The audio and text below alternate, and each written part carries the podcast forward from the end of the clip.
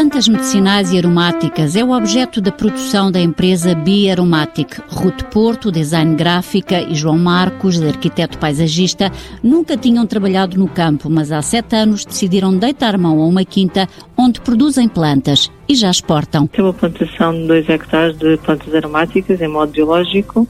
Basicamente, essas plantas são para um, vender a granel.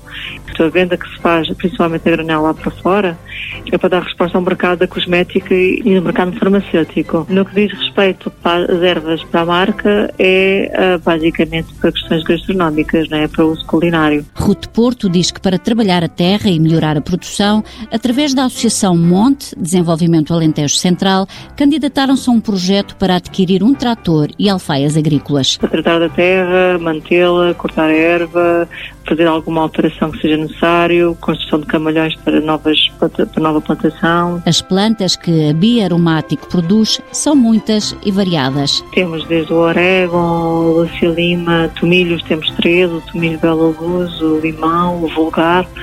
Depois temos erva príncipe, temos cidreira, temos hortelã-pimenta, depois temos, eh, não, não numa escala tão grande quanto as que referi, mas também temos a stevia. E muitas outras. Ruth Porto só lamenta que esta pequena empresa que produz tudo de forma biológica tenha que concorrer em pé de igualdade com outras grandes empresas. Quem trabalha bem, que é o nosso caso, e trabalha em modo biológico, que é o nosso caso, estamos em pé de igualdade com as grandes empresas que trabalham convencional e que dão cabo dos solos e que gastam água de forma desmedida.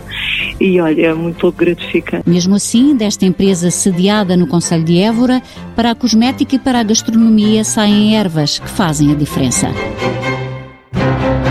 Projeto cofinanciado pela União Europeia ao abrigo do Fundo Europeu Agrícola para o Desenvolvimento Rural. A Europa investe nas zonas rurais.